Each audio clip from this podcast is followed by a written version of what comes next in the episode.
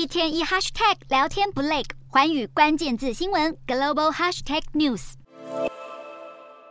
美国总统拜登二十一日在 G7 峰会结束后表示，他期望美国与中国冷淡的关系很快可以解冻。然而，面对美方的示好，中国外交部发言人毛宁却给了个不软不硬的钉子。毛宁还表示，美方应当立即撤销制裁，以实际行动推动美中关系重回正轨。如此看来，美方想要缓解日益恶化的美中关系，绝对不是件容易的事。事实上，两国关系的不友善，首先影响到的就在产经方面。高盛集团和摩根士丹利等全球投资银行去年在中国的获利，就是因为地缘政治紧张情势还有新冠疫情的冲击而大幅减少。这意味着投资银行期盼中国分支开始获利的希望又一次破灭。不只是美国企业和银行，还有瑞士信贷、德意志银行以及汇丰控股等旗下中国分支，去年财报也都呈现亏损。尽管部分专家认为金融机构不可能完全弃守在中国建立的事业，但面临种种实际上不利的因素，看起来欧美企业对中国市场的热情已经缓慢降温。